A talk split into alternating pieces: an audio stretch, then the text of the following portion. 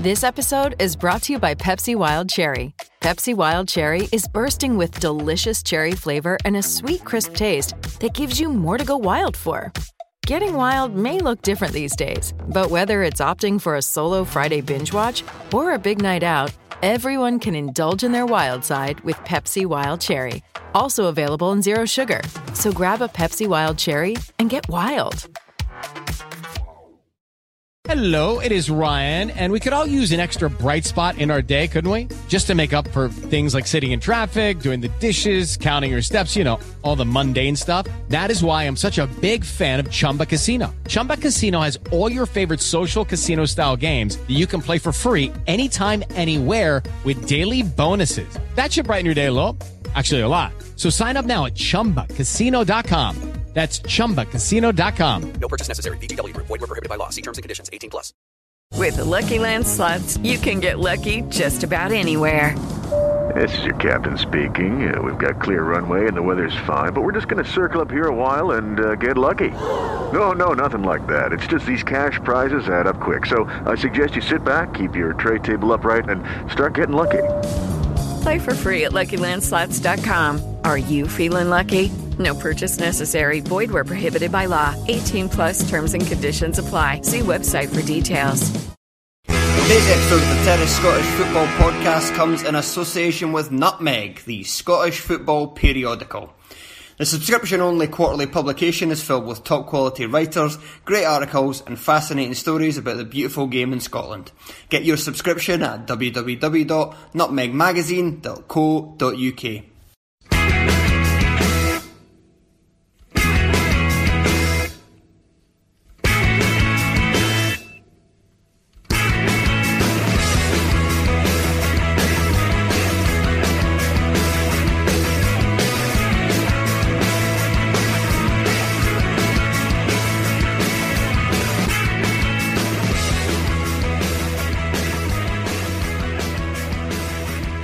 welcome to Monday's edition of the Terrace Scottish Football Podcast, the only podcast supported by Monzo Bank Cards to create a cashless society, saving any and all from flying coins.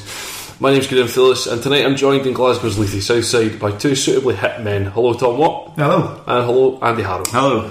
Uh, as is our custom, we'll be running through the weekend's action and littering the floor with our hot takes. Anyway, so we'll start off, we'll, we'll, organise it with goals this week, um, as we, we did that last week and, and stuck there in the derby last. Um, so we'll go with uh, Celtic 5, Hearts nil, um, which means that the grass at Celtic Park must be incredibly short. They were pretty good. They were pretty good, weren't they? I mean, uh, credit to Craig Levein, I think, for being honest. He's still like suddenly that not only bamming people up and like quite good fun, but he's very open and honest, and that, that would have been quite refreshing when he was a Scotland manager. But Yeah, just doing doing doing the right thing and saying, like, do you know what? I mean, hold, hold my hands up, yeah. hold my hands up here. I, I, I tried to do the right thing. The right thing, the other thing I did was completely wrong. Mm. Um, which I mean, you can trace that back all the way back to the summer when he signed Jake Mulraney. Um, if you're going to count, count, count things that Craig Levein has done wrong this season, you can just lash that straight in there as well. But uh, yeah, Hearts looked like they even even from seeing the even from seeing the team line up on on Saturday. It looked very much like uh, like Hearts straight off the bat were going to struggle, and as it turns out, that's exactly what happened. Yeah, they were on a bit of a hiding to nothing though, given the injuries they've got and the fact that Celtic seem to have found their mojo again. Yeah. You wouldn't really expect them to do much if they, you know if they were trying to go for it and be really offensive. They don't really have the players at the moment No. to, to go for it anyway. So, while you're right, it was it was nice of Levein to kind of admit that he was a bit too negative and a bit too defensive. I don't really know what Hearts. I, I, think maybe five 0 is maybe surprising, but I don't think it's any surprise at all that Celtic won that fairly comfortably. Given it would have been, it'd have been really good to have seen a kind of full strength Hearts Yeah. team up against a kind of informed Celtic team. I'd imagine the winner would have still been Celtic, but It would have been nice given that Hearts are the team at the top of the table because they certainly didn't look it in the in the weekend. It's, I think it's one of those things which, you, again, if you do it, like Hearts fans will hark back to uh, the Burley season. Really, well, what, what if we hadn't sacked Burley? Yeah. Well, yeah, obviously nobody really knows, but I'm going to presume that they wouldn't have won the title anyway. But again, this is this gives us the. I think it was Duncan a couple of, a couple of months ago highlighted this and like, well, that, that'll give you the excuse. Yeah. the Hearts haven't won the title. This is why. Um, and I, I, do agree with you, particularly when you've got guys like Clare coming into the team far more, far earlier than you wanted them to. Um, same with uh, uh, Dick as well. You'd imagine didn't want to throw him straight in because previously you would have had Hughes, Dunn, Berra, all ahead of him in order mm. to sort of bed him in and then take it on from there, which means you've got the squad depth to go for the rest of the season. But maybe not. Then again, it's Hearts losing in Edinburgh. It's hardly it's hardly shock horror news, is it? I think the the the squad is massive. The squad is massive, but I think it like like you touched on it, it did kind of highlight that although there are 400 players in that Heart squad at the moment, like 380 of them are garbage. I mean, they, they, at one point in the second half, they had nine different nationalities on the pitch, yeah. and that can't happen very often. Even though Hearts have got a pretty multicultural squad at the best of times, I think for the last couple of weeks they've looked a bit like a team that's hanging together with bits of tape and stuff, but are still punched above their weight considering the players they're missing. But yeah, they just got absolutely taken apart. Not, you know, it didn't abet by the fact Celtic actually started looking really, really good. Uh, partly, weirdly, I think they've they've kind of let the shackles off since uh, Scott Brown's been injured and Cal McGregor's moved deep. They, they, seem to move the ball forward an awful lot more quickly. And Ryan Christie coming in and doing what people said that he should be doing, which was replacing Armstrong. Yeah, and Edouard in some form. He's found out there was kind of questions for quite large parts of the season so far about whether he was actually capable of replacing uh, Dembele, especially. But it seems like he is. I mean, it's taken him maybe just takes a wee while when you've got. Yeah. You, you, you know, he came in last season. He did really well, but there was less expectation on him last season because of the fact that you know, there was Griffiths and Dembele there as well to carry some of that load. Whereas this season, Griffiths has been out of the picture for large parts of it. Dembele's obviously gone, and you're the only guy yeah. responsible for scoring goals. But he looks like he's getting to hit some form. And from Celtic's point of view, they've still got the Europa League. That They could have done with a few better results, but it gives them a bit of a confidence booster going into those last three games. Where I think Rodgers has said they could win all three and still not qualify, but they've got to at least fancy their chances a wee bit more than when they were looking a bit kind of shot shy and a bit yeah, unsure of what to do in the final third as they have the last few months. It's just it's, I was again look at look at the teams, and look at the highlights as well, seeing uh, guys like Ajer popping up at the end as well. So again, you get he's been through a, a sticky spell, sort of injury wise, and sort of struggling a little bit. Um, and then you get him on with you're already the game's already long one, um, and you manage to chuck on Ajer for the last sort of half an hour to get half an hour out of him to say, look, are you fit again? Can you play again? I, I kind of doubt he was particularly tested by certainly from looking at the highlights and looking at the bits and pieces of the game. I doubt he was he was particularly tested by the the Hearts centre centre forwards as well. But again, the, the Celtic team suddenly looks even without Brown in there, even without Griffiths, suddenly all looks very settled. Again, it looks like it looks like an eleven that you would I'd start to hang your hat on again. Um, balanced on the left and the right with Forrest and Lustig both fit, so track each other was various jokes about. Uh, James Forrest chasing uh, Hearts players after after he lost the ball around uh, on on Twitter, which were all very enjoyable. But I get him. While it's obviously it's a good joke, but it's also entirely true, and that the the flaws which Lustig has in his game are masked to a large degree by the, the players around him. Um, and if you can presumably have the, the, sort of mentality that he has done, or he has done, and, and been able to raise himself for the big games for Celtic as well, having the guys around him like McGregor, Benkovic, and, and Forrest to do his running for him as well is probably fine in there. And then again, we, are we're beginning to see uh, Tierney and Sinclair linking up on the left hand side again as well, which is excellent for them. Yeah. yeah. I mean, I think they're I think they're first of all starting to look like it should do now in terms of how they're playing. They've got that pace that they really lacked for so much of the season so far. Um, they all seem to have picked up a bit of form, but I mean, you look at Saturday, the substitutes there isn't a great deal of no. depth thereafter. If you're looking at attacking wise, you've got Hayes, Morgan, Johnson. I mean, none of those guys have played significantly at all for Celtic. And well, Morgan and Johnson might turn out to be good. They're kind of unreliable at the moment. To, so yeah. yeah, from Rodgers' point of view, I guess you just got to hope that the yeah. guys, the first eleven, if they're all playing well, you just stick with it for the for the foreseeable until you guys back. You should have done a bit more in the transfer. yeah. No, I, I, thought they, I thought they were good. I thought Ryan was excellent again. Um, uh, McGregor, as I said, was excellent. I thought their defence, central defence, looked much more balanced. They looked like they were complementing each other. Um, and it's the first time in almost two years that I think Scott Sinclair's put two good games together. so pretty ominous for anyone. I, I, the, the fact that they've scored now twenty goals in the Yeah. last in the last four league games is not a great a great sign for for the rest of the league generally. Um, all peaked off with. Uh, Craig Gordon absolutely skinning Duke Yeah. Mulraney, which I know is a, I love you not, if you've not seen it, there's certainly plenty of Craig Gordon clips around the internet at the moment, but uh, Mulraney going to close him down, doing his, his hard working bit, and Gordon just making him look like an absolute tube um, straight away. Was uh, thoroughly enjoyable as well. Um, very, very good for, very, very good from Gordon, but uh, and very, very good from Celtic in general. Uh, Benkovic getting off the mark as well. So again, right, any more for that? No, don't think so. Grand. Uh, we'll move off to Kilmarnock and uh, box office Kris Boyd, um, which uh, saw Kilmarnock go ahead and then rather unsurprisingly lose to Aberdeen in the end. So yeah, good. Uh, it was the worst Aberdeen have been all season, and I feel I feel like every time we talk about Aberdeen, it's a case of Aberdeen are terrible, well, they won. but they won. They yeah. won. and uh, they've, they've had oh, go, I got onto uh, get onto them first. I mean, I think uh, got onto Aberdeen later on, but like Killie, I think had maybe ridden their luck in a number of games. You know, there's only so many times you can go behind and, and come back to win, but they were absolutely dominant for sixty minutes, and you know they only scored uh, through a penalty. Uh, they had there weren't that many clear cut chances, but they were. It was so easy for them to go long. Boyd was causing all sorts of problems, and and uh, the worst game Scott McKenna's had in a long time. Uh, Devlin was all sorts of bother as well. The Aberdeen midfield was all over the place. I don't know how many times you need to see Dom Ball and Graeme Shinnie together to realise that they just shouldn't be in the same city together and in the same football. But but, but Killie were great. They moved the ball around. They, the the defence didn't have any problems whatsoever. Um, Stephen O'Donnell was up and causing all sorts of problems down the wing, and at half time, the only real surprise was that they were only 1 0 up. And then Aberdeen get not even two chances. and uh, and they've had a really they'd had a really strange seven days because they were pretty pretty poor against Rangers, but were resolute and won.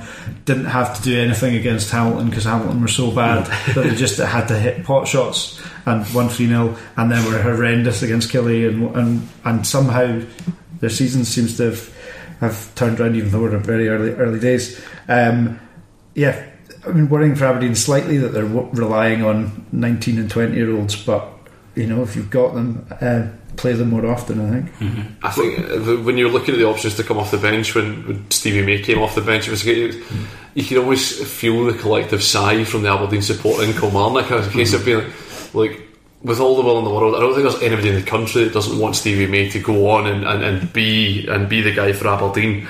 It just becomes clearer and clearer every week that he's not going to be the guy for Aberdeen. He seemed to have, a, he, he did contribute to the game when he came on against Rangers, mainly because they just asked him to run around, um, which he did to, to great aplomb and ran around a lot.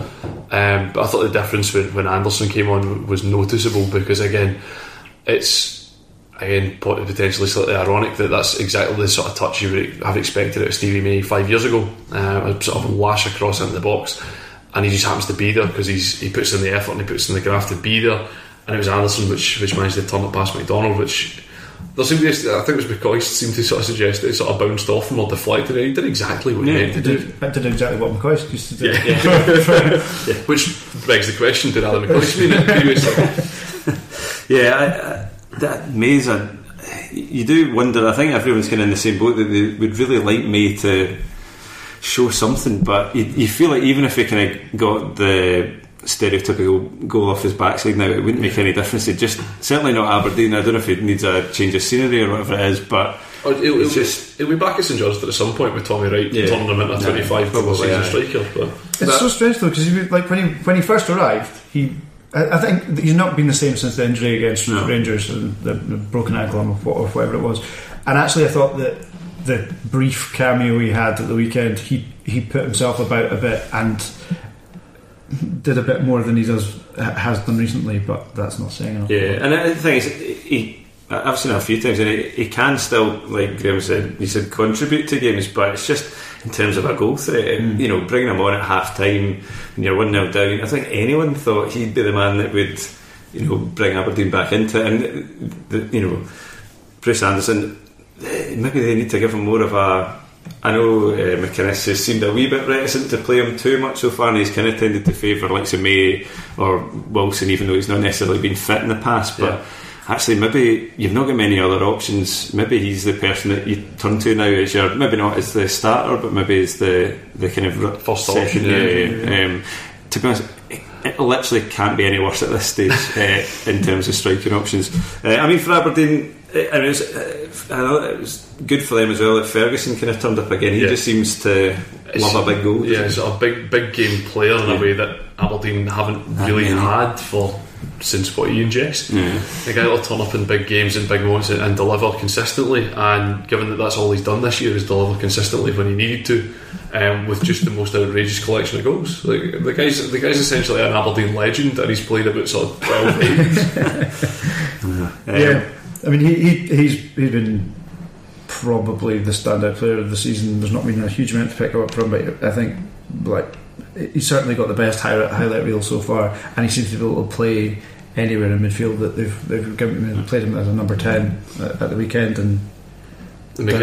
Confident enough to take a free kick the end. McInnes was saying that in his post match presser, post match presser as well, just saying, look, we, we played him, we played, played him a little bit deeper, or we played him a little bit higher, then we played him a little bit deeper, and we played him a little bit further out in the left. Just if I could have, I, guess, I, I presume he just wants a living of him, um, not a specific player in a specific position, just a living, really good, hard working laddies. Yeah. Um, yeah, but I, I, I thought I thought Ferguson was a terrific player when he broke through at Accies. I thought he was sort of natural to success at the Doherty, and then disappeared long before he managed to take that that mantle. And as it turns out, he probably was that. Um, but I think he's a much better player as well. And he's he's what 19 Fantastic. Um, I guess just maybe before we move on, it was definitely a penalty, right? The Shay Logan foul. I don't Yeah. think there's any doubt. But there seemed, there seemed like there were. I I was at a wedding Yeah. Saturday, so I kind of was di- dimly aware that some folk were. No, it was Sunday, but I was brutally hungover after the wedding, and I was kind of dimly aware of people saying that maybe it wasn't a penalty, but it, It was uh, as as stupid a, an attempt to, to win a ball as as you'll see with Burke heading away from goal um, without any. Even, even Chris Burke on his very best day of all time, um, potentially as a Kieran Cup winner, maybe that day. Um, I don't think there's any possibility of him exactly where he was scoring from there, unless he did something astonishing, which I, I'm not going to see it. And Logan just throwing a leg in there for, for no real no real purpose was, uh, yeah, quite daft. Um, Kris Boyd uh, enjoyed his celebrations, like, which in, in hindsight looks uh, looks uh, a bit daft, but at the time, thoroughly enjoyed it. Yeah, Yeah, yeah. He, he I mean, he, he just is fully embracing just being a bit of a, a wido, isn't he? At the Yeah. moment, that's that's his. I mean, given he's not really playing that much for Killie at the moment, he, he's enjoying it whenever he gets the chance. But uh, I mean, they might still get with the, the Scotland squad, I suppose. Like, uh, Really, really sad. depending on how much, Yeah. yeah, depending on how much Alex McLeish to do the record, but. Uh, yeah, uh, he's not even not even the second best striker at Killie at the moment. So arguably not even the third. no, no, yeah. You've got no, to no. I've, no, I've seen I've seen in Jolie. He's definitely he's definitely third best striker. No, you've got to defend all all players bamming up fans because fans are very, very, very precious about these things. So even when you get slightly irked about it, it's well worth it for when it comes back to bite them, and that's what you want as a fan. So Excellent. thoroughly enjoyed that. Uh, any more for that? No. Right. No. We will head on to what, for a big chunk of time, looked like Craig Samson's last stand. Um, St Mirren nil, Rangers two, with goals from Daniel Candeias and Alfredo Morelos, followed by a weird sending off for Daniel Candeias as well. We'll, we'll start off um, talking about St Mirren a little bit as well. Um, I'm, I'm sort of. I don't want to call it shoots of recovery for St Mirren because we did the same thing uh, after they drew nothing each with Celtic and sort of assumed, do you know what? Maybe maybe they're digging in here. Maybe this is a turning point where they start taking. Nah, they're terrible. Um, but they all looked like they were trying very hard, which for a team as bad as they are and uh, with as, as bad a series of results as they, they've had, there are a, number of teams in the past that you could see quite easily would have chucked it long before now. Um, and I think what's happened at uh, St Mirren's been quite interesting on the whole, in that bringing in uh, Gus MacPherson as director of football seems to be a sort of direct move to ensure that nothing like Alan Stubbs happens again. Again, I, have said this before on the podcast. I'm I think like Alan Stubbs, like some sort of blight. just desperate to find out. I really want. If, some, if somebody's got, if somebody's got the inside track of what actually happened St please drop it in my DMs and tell me that every story you've got because I just find the whole thing absolutely fascinating. Um, but the, the fact that, as I say, they've gone and got Gus MacPherson to so they've got a, a director of football style. Uh, role in there just to ensure that you know what we don't go and burn all our money. Um, and again for what I, I think I said during, during the week as well I do feel very genuinely quite sorry for St Mirren fans given that the enthusiasm they had last year coupled with the idea of well we lost our manager we've got a new manager and you got that whole bounce with that as well. Um, and then in addition we've got a, a, a windfall from John McGinn which maybe ne- didn't necessarily think they were going to get at some point and you would imagine that a huge chunk of that has just gone to be paying off paying off duff footballers because they left Alan Stubbs in, in charge of things.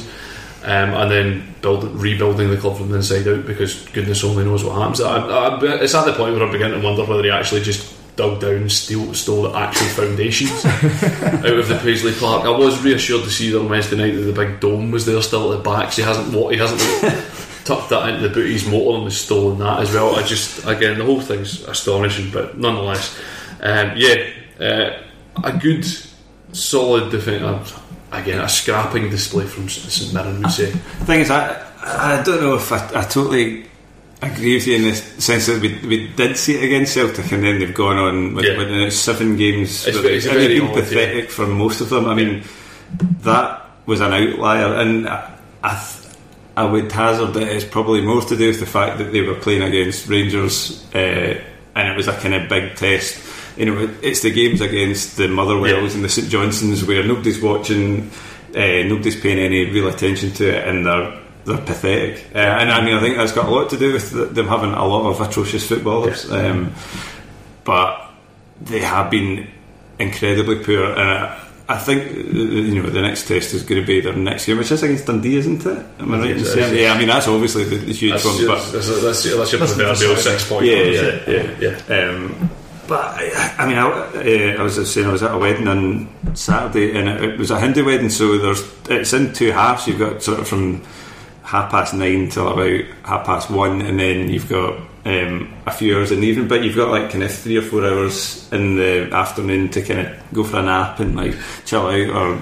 Go for a swim or whatever, so just quite nice. I, I like Watch it. Versus I Rangers. watched St Mirren versus Rangers if I'm falling asleep. Uh, and so it was it was rubbish to watch like because St Mirren offered absolutely nothing even when the game was kind of in the balance and it was nil nil there was never any sense that St Mirren were going to do anything they just were incapable of keeping possession uh, they seemed totally nervous about it when it, they got into midfield in fact they just bypassed the midfield most of the time they only they looked occasionally threatening through Jackson I think he had a couple of times where he got in the box and put in a cross no one else has following up I mean I, it was similar to the, the the Celtic game. They they looked threatening for a period of time. They actually Yeah. sort of looked like they were.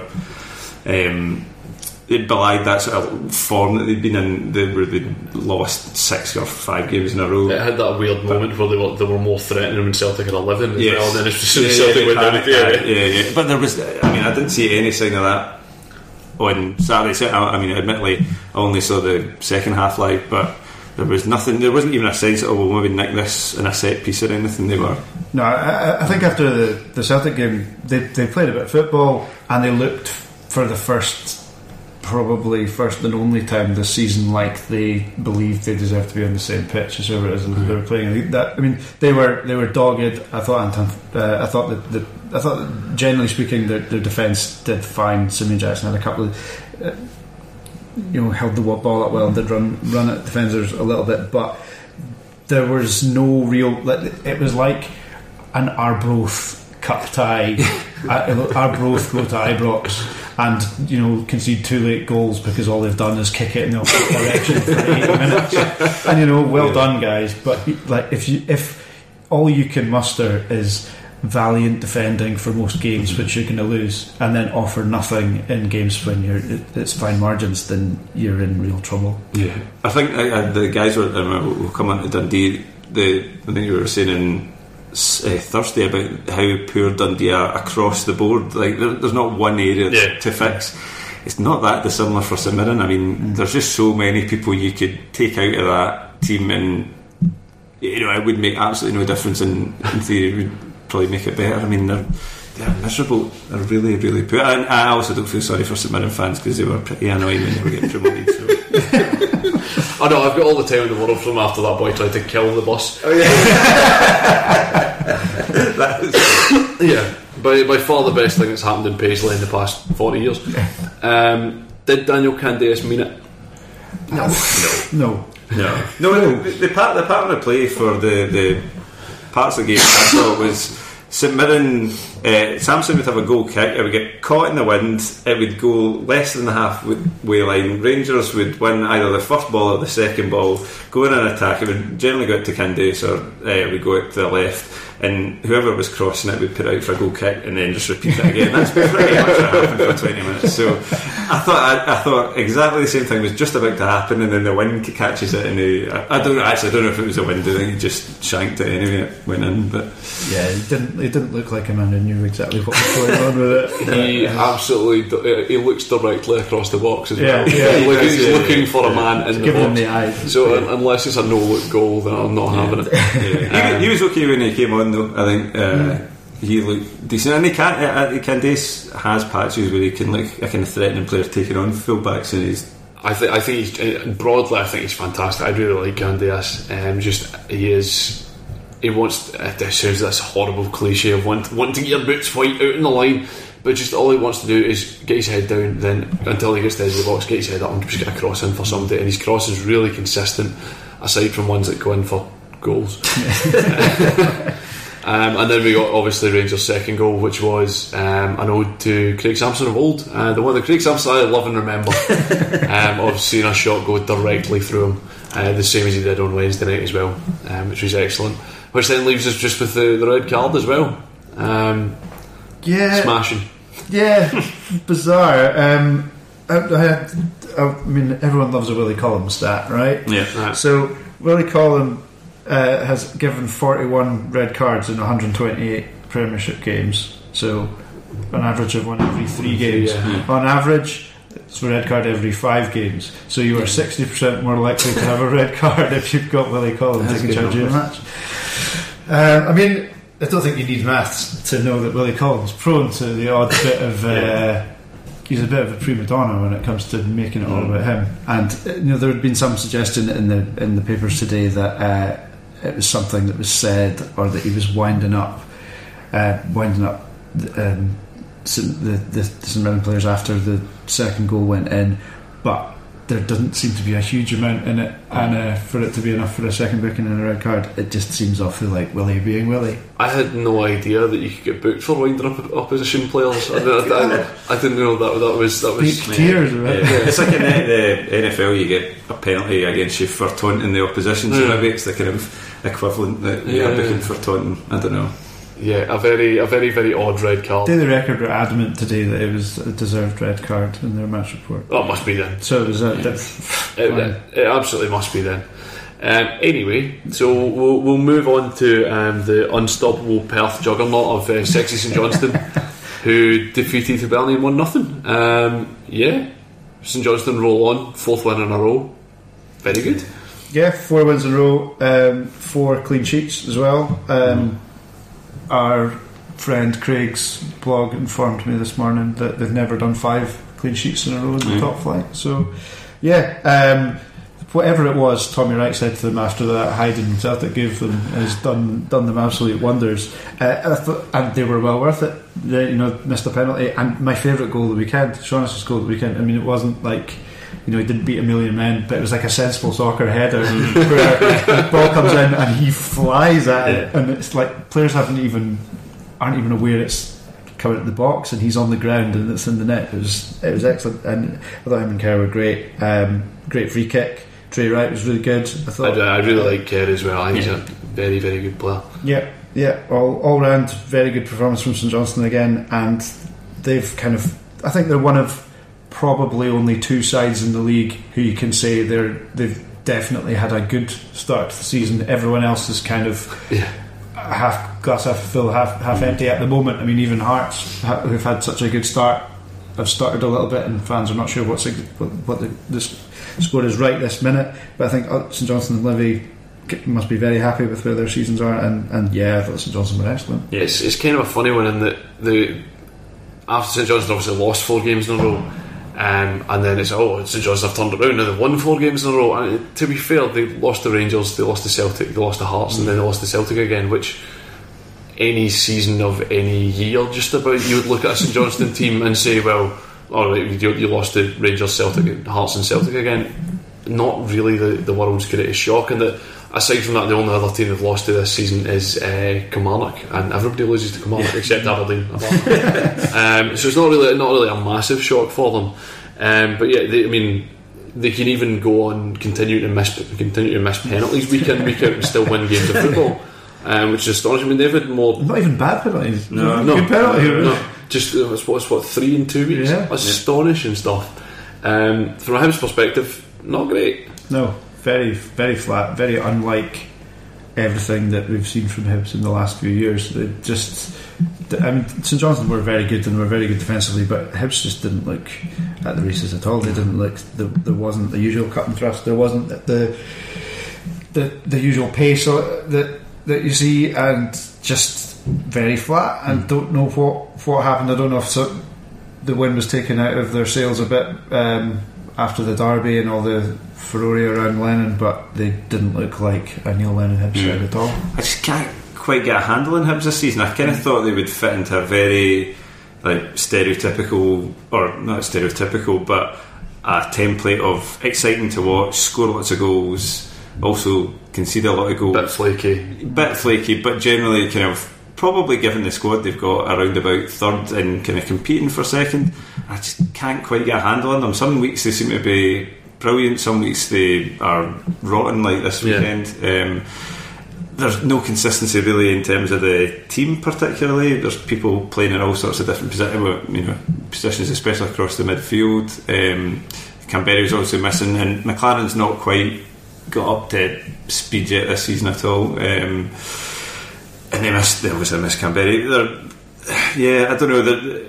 It's pretty cool. That's their first home defeat, I think, since December last year, though. So that's been the thing that's kept them going, even when they, they have been a bit flaky. But yeah, uh, I'm not quite sure where Lennon goes with it next. And you kind of feel like he's got to try and find a balanced team. I know they've kind of had some injuries and suspensions, and they like, and they've got quite a number of players as well. But yeah, you kind of feel like he's got to try and stick to some sort of eleven or twelve people. I thought there's sort of re-emergence of Marvin Bartley's kind of a weird one as well, and Bartley and his captain as well. Um, and was it the He came back into the derby and was captain of the derby. Was captain again at the weekend.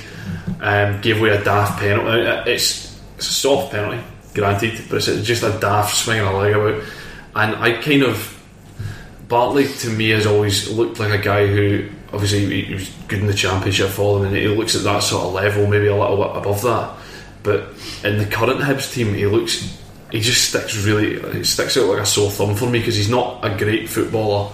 He's not a he's a big physical guy, but again, there's a pile. Look at standing next to Murray Davidson. It's a case of well, you're not really the big. You're not the. You're not. You're not the. Uh, the big guy throwing bodies around here because just about every team in the league has a guy in central midfield who's capable of doing that. So I'm just not totally sure what he brings to the brings to the party for Hibs.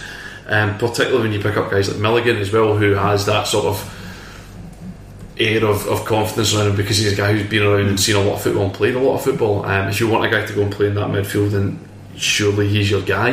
Um, I can only presume that there's that McGregor isn't fit enough to play 90 minutes just now or something along these lines. But again, even if he's fit at all, then surely even stick him at centre half and then stick Ambrose right back just so you get rid of Whittaker for 20 minutes at a time. Well, I mean, if you if you're going to play McGregor for twenty minutes, Yeah. then what, why don't you start him and then I don't know? It seems daft to. Yeah, it just I mean la- last year's Hibs team felt particularly in the running felt like it had a really sort of settled nature to it, and they had the midfield three of McGeouch, uh, McGinn, and Allan. And again, we've said it numerous times this year. Obviously, it's, it's an incredibly difficult thing to replace, but still, even with that, with the number of bodies you've got in there, you would imagine that they should be able to at least have some sort of consistency in, in the bodies that they're playing uh, week in, week out in there. But yeah, like you say, it's just not quite firing. You, you imagine they will at some point or another. Um, I think when Kamberi stays fit for more than 20 minutes and Maclaren stays fit with ideally for the same 20 minutes, um, then you imagine that they'll, they'll kind of pick up where they lost last year. Um, but yeah, as I say, Bartley and they're just I don't- I- in amongst that some sort of difficulty of selection. I'd, I'd say he's, he's he's a big part of that. Yep. I did, just the, the only other thing I had was the. I mean, Mallan's one of those people where you're still questioning whether or not he's doing much other than hitting 30 yarders at the moment. but he did hit one. It was like a, I love those saves that Zander Clark made a save kind of with an outstretched wrist, Yeah, a really firm yeah. wrist, and it kind of, or not even wrist. It would have probably been the fleshy part of his arm, and it goes into the over the crossbar. For whatever reason, I really like those saves. They always look because they always look like that. I don't know if it's because where the keeper saves it, it always looks like an absolute rocket when they're Yeah. like that. yeah, it was good. Um, but again, that's a, another late winner for uh, St Johnstone and, and, and Leith. Really sad that um, Joe Shaughnessy didn't jump and wander about in the crowd shirtless like Steve McLean did, which is one of the oddest things I've ever seen in my life. But uh, just sort of to, to cover, uh, that sort of covers the, the last of that sort of group of, of teams. But that's what eight teams covered by the, the, the eight teams all covered by eight points. And that takes you from Hearts in first to Livingston in eighth, which is mental, absolutely, absolutely sensational stuff. Um, and it doesn't. We can. I know we say that it's one of those cliches the sort of Scottish, football. Anyone can beat anyone at any given time. This year seems to be even more true than the previous years. And again, see St Johnstone. What I was saying, the, the, the run of losses that they had was, was not sort of indicative of their season, but to go on four runs in the bout, four runs in the bounce, and they're straight back in there. Um, as I put in well, Aberdeen as well, who, as you say, haven't played well yet this season, but are still hanging Barely, barely played well for 20 minutes. Hmm. One consecutive 20 minutes, but, you know, not far not far off. A couple of wins and they'll be up, up, could be up in third. I mean, could be third on Friday night. It's fourth on Friday night. Yeah, absolutely chaos. Long may it continue.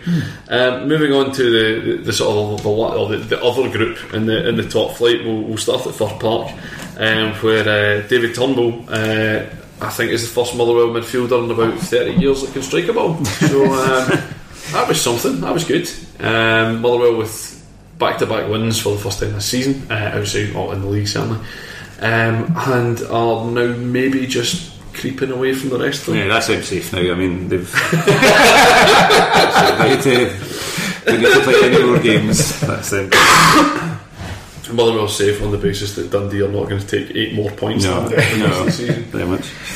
It seemed like the, that seemed like the game where the the scoreline was the only game, seemed to be the only game of the weekend where the scoreline exactly reflected what went on on the pitch. It was like two teams that really struggled to do anything, separated by one bit of of, of real quality. Um, I, I don't know. I mean, Dun- do Dundee first. Why? Why not? They haven't scored in a month, and That's a horrible start. Admittedly, it's only it's only four games, but th- there's not. A, I mean, to be fair, Dar- like Darren O'Dea looked fit and hit the bar and did give them a bit of, and he looked like he, he gave them a bit of cohesion at the back. But they're just they're they're so impotent, um, and I mean it has been a bit of a. I mean, similar to what I was saying about the, the Aberdeen youngsters, it has a, is a bit of a concern when you're you've got so much weight of expectation on the teenagers to get you out of things, but it, it, it looks like uh, the White Turnbull- Turnbull's taken that on. He's been the best, Motherwell's best player, and you'll know better than me, but it looks that he's been their most consistent performer for the last three or four weeks. He looks the most consistent goal threat. He looks like he's moving players and, and he can hit a ball. And he said himself he doesn't think he'll score a better one than that but, in his entire career. But don't know. He looks like he's looks like a real pro- prospect there. And yeah, Motherwell probably safe. Dundee. I don't know how many times you can say Dundee or shit. No, I know. I mean, you couldn't run out things to say because it's just their strikers are crap. Their defence are hopeless. Like, I mean, it is literally the same stuff every single week. They're they're abject. Yeah, I mean, if they if they were if you compare that squad to squad, I've probably made this point before. Uh, if you compared that squad to the squad in the, squads in the championship, they would be about eight. Yeah, yeah, they're, they're, they're honking. I, I, I, I was thinking at the weekend. Uh, I'm sure the, the first thing think this, but is this? This must be two of the worst teams in. So you've, we've had seasons before. There's been one really terrible team, but I can't think of too many recent ones where there's been two absolutely awful teams. Last season probably runs them relatively close because neither Ross County or Thistle were great, but Again, you could make an argument that neither of those clubs should have gone No, down know, in, I in one way or another. yeah, because yeah, yeah, both both of those teams at some point you looked at and went, do you know what? Like Partick Thistle don't have.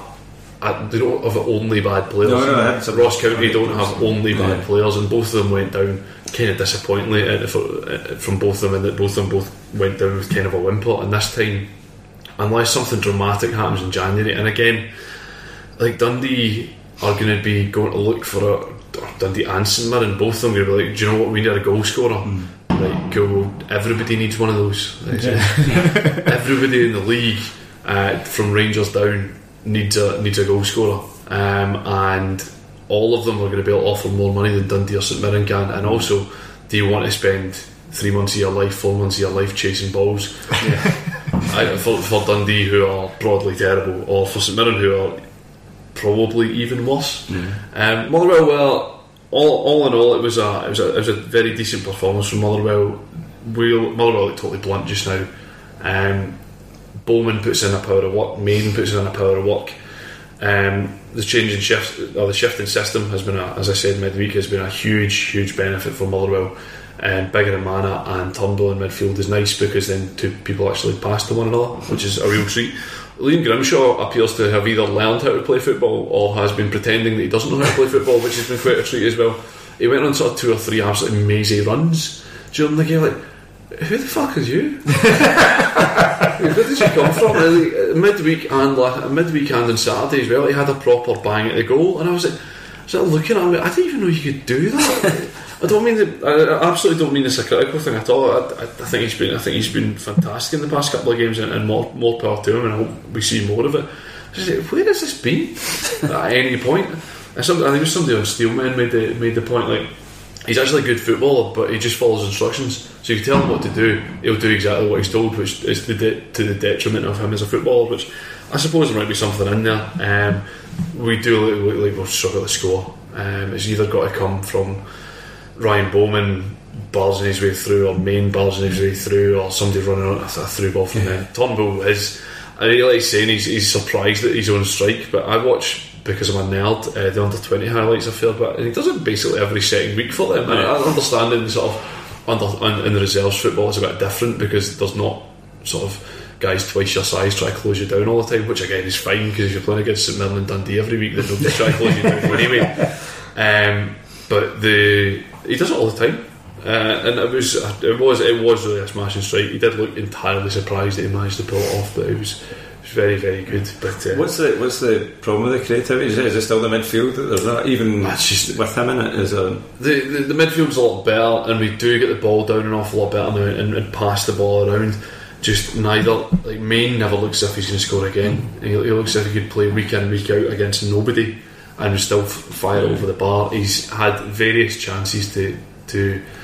So you know, all, all he needs is a goal to get himself in. He did that against Kilmarnock, missed a penalty, and then again you could just see his head go straight back down. Um, there, there are alternatives there. Um, whether you go for Conor Sammon, whether you go for Danny Johnson, one or the other. Um, both look dangerous every time they come. Well, Johnson looks dangerous every time he comes on.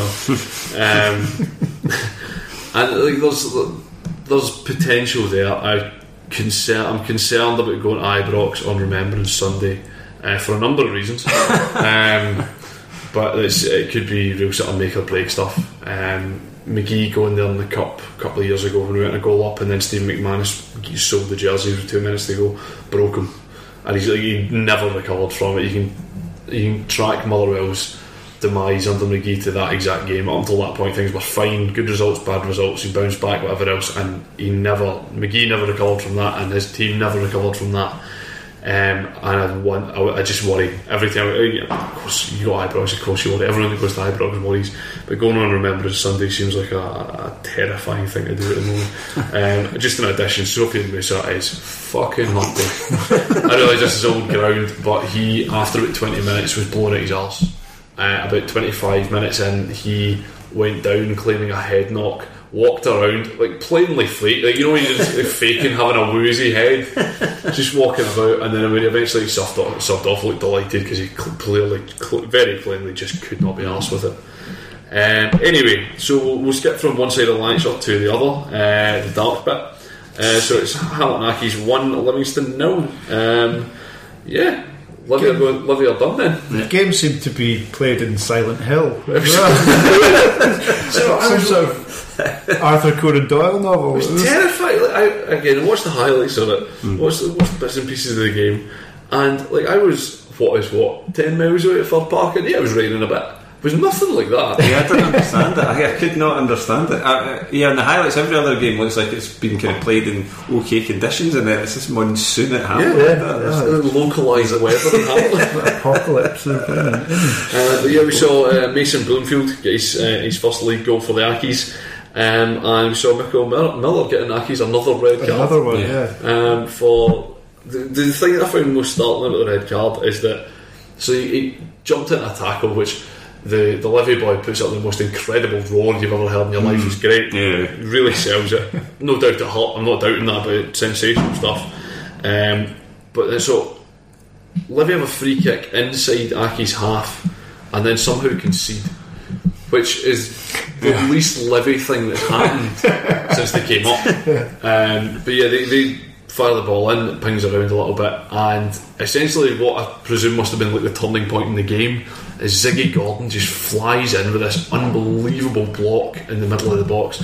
Ball bounces free, Boyd plays in, uh, Bloomfield who scores. And I had to go because I watched the highlights and saw the stat. Like, sent off in '86, goal in '86. Like, I need to watch this passage of play. and It's amazing, absolutely sensational. it's, it's exactly what you imagine happened. Livi filed it in, and just bodies were everywhere. And then there was an Accies goal for reasons I'm not entirely clear on. Yeah, and the funny thing was that Livingston didn't um, pull down. I can't remember who it was that played in Bloomfield. Was Uh, it Boyd. Boyd, Boyd. that they didn't. That they didn't He pull gave him down, which, good go. which is which is the thing you would expect Livingston to do, Yeah, is to hold the guy down, and they didn't manage to do it. Stephen, Boy, Stephen Boyd's about four foot tall. Yeah. Um, the only problem was that the other guy that tried to pull him down was Stephen Wallace, who's also about Ah, four foot tall. yeah. Um, but yeah, fair play to Boyd because I mean, it's one of those ones you just sort of scoot up. You've, what is it? Five minutes to go, um, and you got running in on goal with a guy who's never scored. So you've just hit a deck, take a free kick, Yeah, run, yeah. run the time out with ten men. Fine, it's absolutely fair play to him because by the time he played the ball, he was basically ninety degrees from where he started. So he did very, he did very, very well. When Um, um, the guy that sits opposite me at work is a Livi fan, and he was saying it, it was he was at the game, and he, he said you just got the feeling that that was going to happen. You just knew it was one of those games where nothing was going right, and you just knew that even when they went down to ten men, they didn't quite believe it would happen quite so quickly. But he was just saying, I was thinking, just just take him down, just take him down, like take the free kick. It's like do the Scott Brown foul, just break it up, take a booking. Who cares? And get back. But uh, yeah. Yeah, I saw some fans online saying that they um, they thought they were trying to go for it a bit too much instead of realising that it probably wasn't going to be their day and just going, that's fine, we'll take a point. That they actually made a couple of changes and tried to go for it, and it kind of knocked them off kilter a wee bit. I thought I thought it was interesting. It's the it's the first time that Livingston have changed their team since Livingston began. As, as, thing- as, as it appeared, as they, they took out Lawless, Robinson, and Jacobs, bringing in McMillan, Sibbald, and Lawson. And I know a lot of Livi fans were really looking forward. I think a lot of people were looking to see Sibbald uh, in the top flight, given that he'd been he'd been so good for Falkirk for so long, um, and it certainly seemed um, that he struggled a wee bit in the game. So not maybe not quite up to speed again with playing football again, but yeah, very interesting. Um, crikey, sorry, I We must shouldn't, we shouldn't have done this in Fallujah. The Livi, the Livi boys are not happy with it. Um, but yeah, it's a.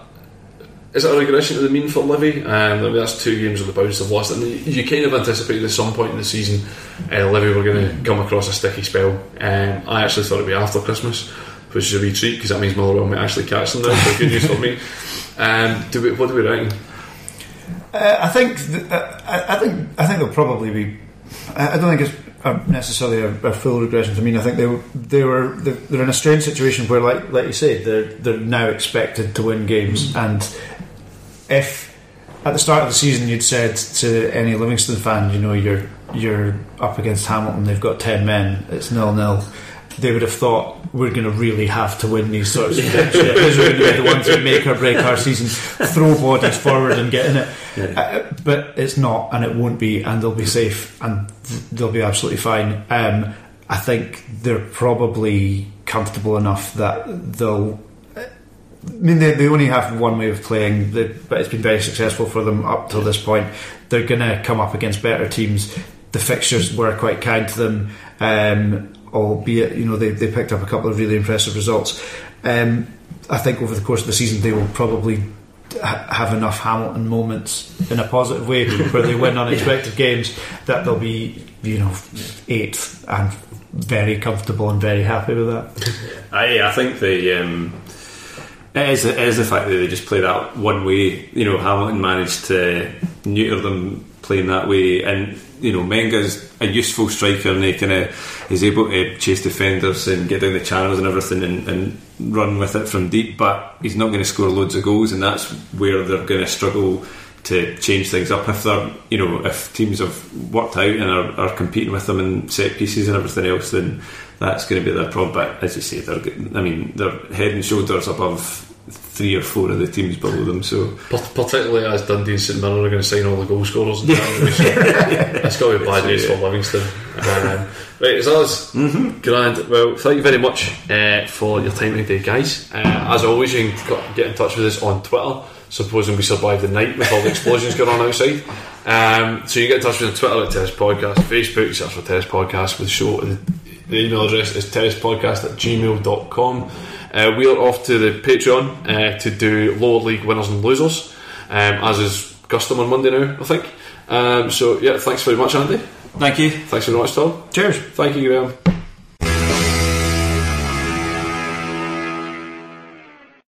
Sports Social Podcast Network.